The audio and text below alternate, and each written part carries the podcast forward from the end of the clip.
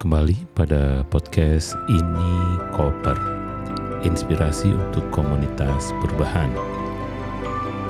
Saya Dani Wahyu dari Inspirasi Tanpa Batas. Pada edisi kali ini saya ingin berbagi tentang Bagaimana sebenarnya merancang tim building yang positif Tiga hari yang lalu kami menyelenggarakan tim building untuk sebuah program berjudul Strengthening Social Forestry di Indonesia. Ini program dari Kementerian Lingkungan Hidup dan Kehutanan di bawah Direktorat Jenderal Perhutanan Sosial dan Kemitraan Lingkungan. Kegiatan ini mencakup lima provinsi, enam kabupaten dan kota, ada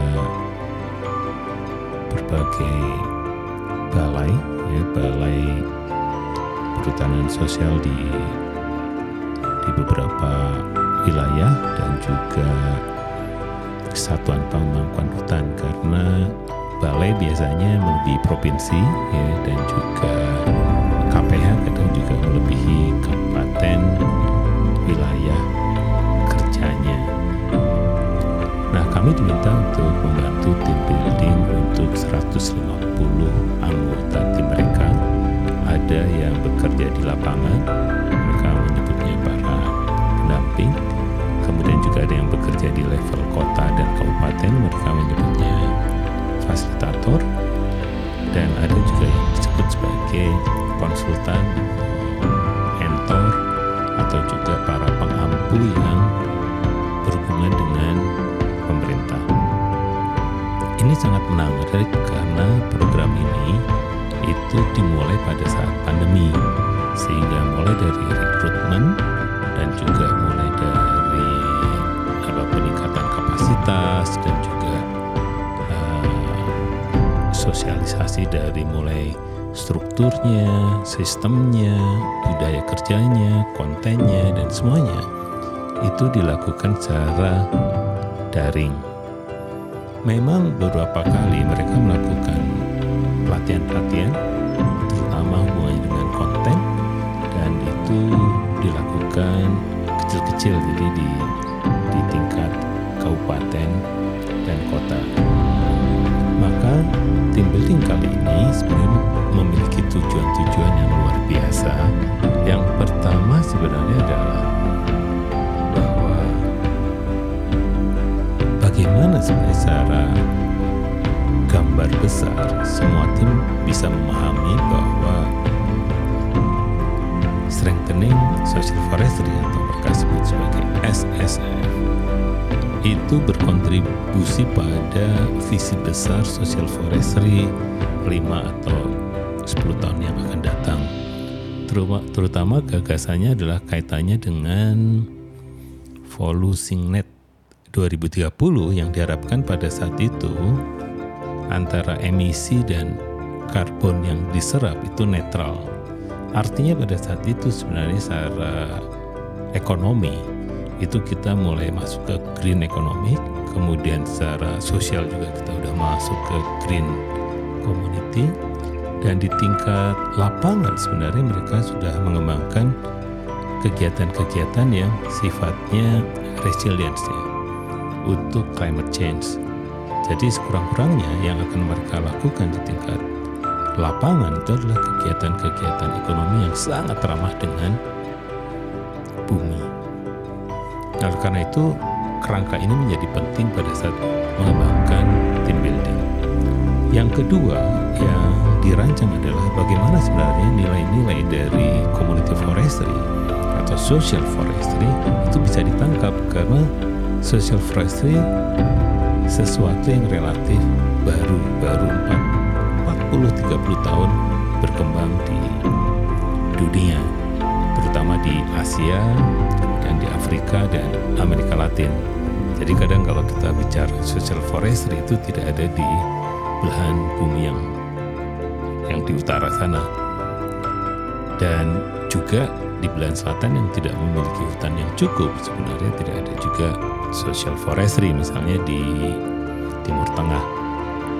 Nah, jadi yang menarik adalah menangkap bagaimana sejarah perkembangan social forestry ini karena forestry-nya sendiri kompleks sedangkan sosialnya sendiri kompleks. Kaitannya dengan local wisdom, kearifan lokal, kecerdasan lokal dan budaya lokal dan terutama adalah dengan masyarakat adat. Oleh karena itu, nilai menjadi penting. Apa yang menjadi nilai-nilai utama dari social forestry seperti misalnya partisipasi, kemudian kemudian kolaborasi, kemudian masyarakat lokal sebagai subjek dan sebagainya itu menjadi nilai-nilai yang penting untuk di, dijaga. Nah, yang lain sebenarnya secara secara konteks dan konten yang paling penting adalah SSF sendiri itu punya misi apa dalam lima tahun ke depan. Nah ini penting kaitannya dengan bagaimana kata strengthening social forestry itu menjadi berarti. Karena strengthening ini ada pengertian strengthening di kebijakan, strengthening di kelembagaan, dan strengthening di tingkat tapak atau di komunitas. Oleh karena itu, bagian ini sebenarnya menjadi awalan dari proses team building. Di bagian yang kedua sebenarnya kita membahasnya sebagai apa? Inspirasi. Ya. Ini bagian dari inspirasi satu dan dua ini. Nah di inspirasi ini sebenarnya kita belajar dari kekuatan-kekuatan dari pengalaman-pengalaman seluruh anggota tim. Itu 150 orang harus bercerita bagaimana sebenarnya mereka melihat diri sendiri, melihat orang lain, dan juga melihat situasi yang mereka hadapi selama ini. Ini menjadi penting karena pada akhir dari proses ini kita menemukan apa yang disebut dengan peta kekuatan dari tim SSF. Bagian yang kedua, jadi bukan sesi dua ya, jadi bagian yang kedua itu kita membicarakan masa depan. Nah, di masa depan itu ada satu sifatnya sangat personal, ya semua orang pasti punya impian. Jangan-jangan juga SSF hanya titik apa? Titik pangkal dari impian mereka, tapi juga ada yang bisa mengakhiri impiannya juga di SSF karena di SSF juga banyak senior ya. Nah, di impian ini sebenarnya adalah kita berbagi tentang masa depan. Apa saja sebenarnya masa depan yang dibayangkan di komunitasnya, di hutannya, di kotanya, di pembangunannya, di buminya sendiri, dan semuanya silakan di, dibagi supaya kita bisa saling memahami apa yang sebenarnya menjadi impian-impian dari tim SSF. Nah ini dibuat dalam bentuk mural karena harapannya begini bahwa impian SSF itu memang harus besar. Konteksnya itu Indonesia, bukan konteks lokal. Bahwa bekerjanya di, di, di tingkat lokal iya, tetapi perspektifnya itu sebenarnya Indonesia bahkan juga dunia dalam kaitannya climate change. Nah itu yang penting di bagian yang kedua di dalam desain team building. Nah di sela-sela itu sebenarnya yang disebut team building juga bagaimana terjadi connection antar peserta, relasi antar peserta, respect antar peserta, kerjasama antar peserta. Oleh karena itu cara membahas tema-tema itu dibahas melalui berbagai activities yang bersifat kreatif. Nah, bagian terakhir adalah inovasi.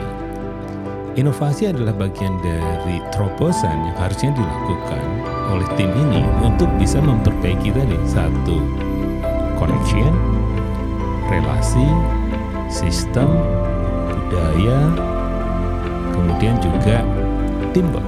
Oleh karena itu di sini tiap tiap kabupaten diminta untuk mengusulkan apa yang sebaiknya dilakukan untuk memperbaiki baik kinerja, komitmen, dan juga jangan lupa kontennya sendiri itu akan dikembangkan seperti apa.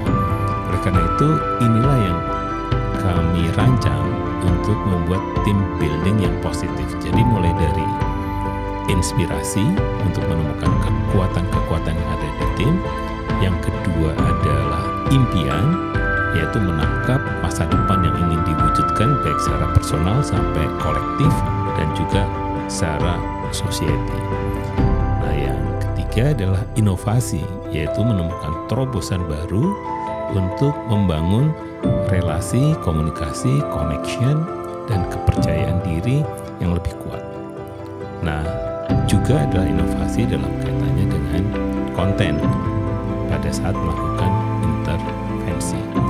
Inilah desain tim building yang positif yang kami kembangkan untuk tim SSF. Demikianlah isi ini koper kali ini. Kami percaya komunitas perubahan akan belajar dari apa pun pengetahuan-pengetahuan yang di-share di forum ini koper. Sampai jumpa pada edisi berikut.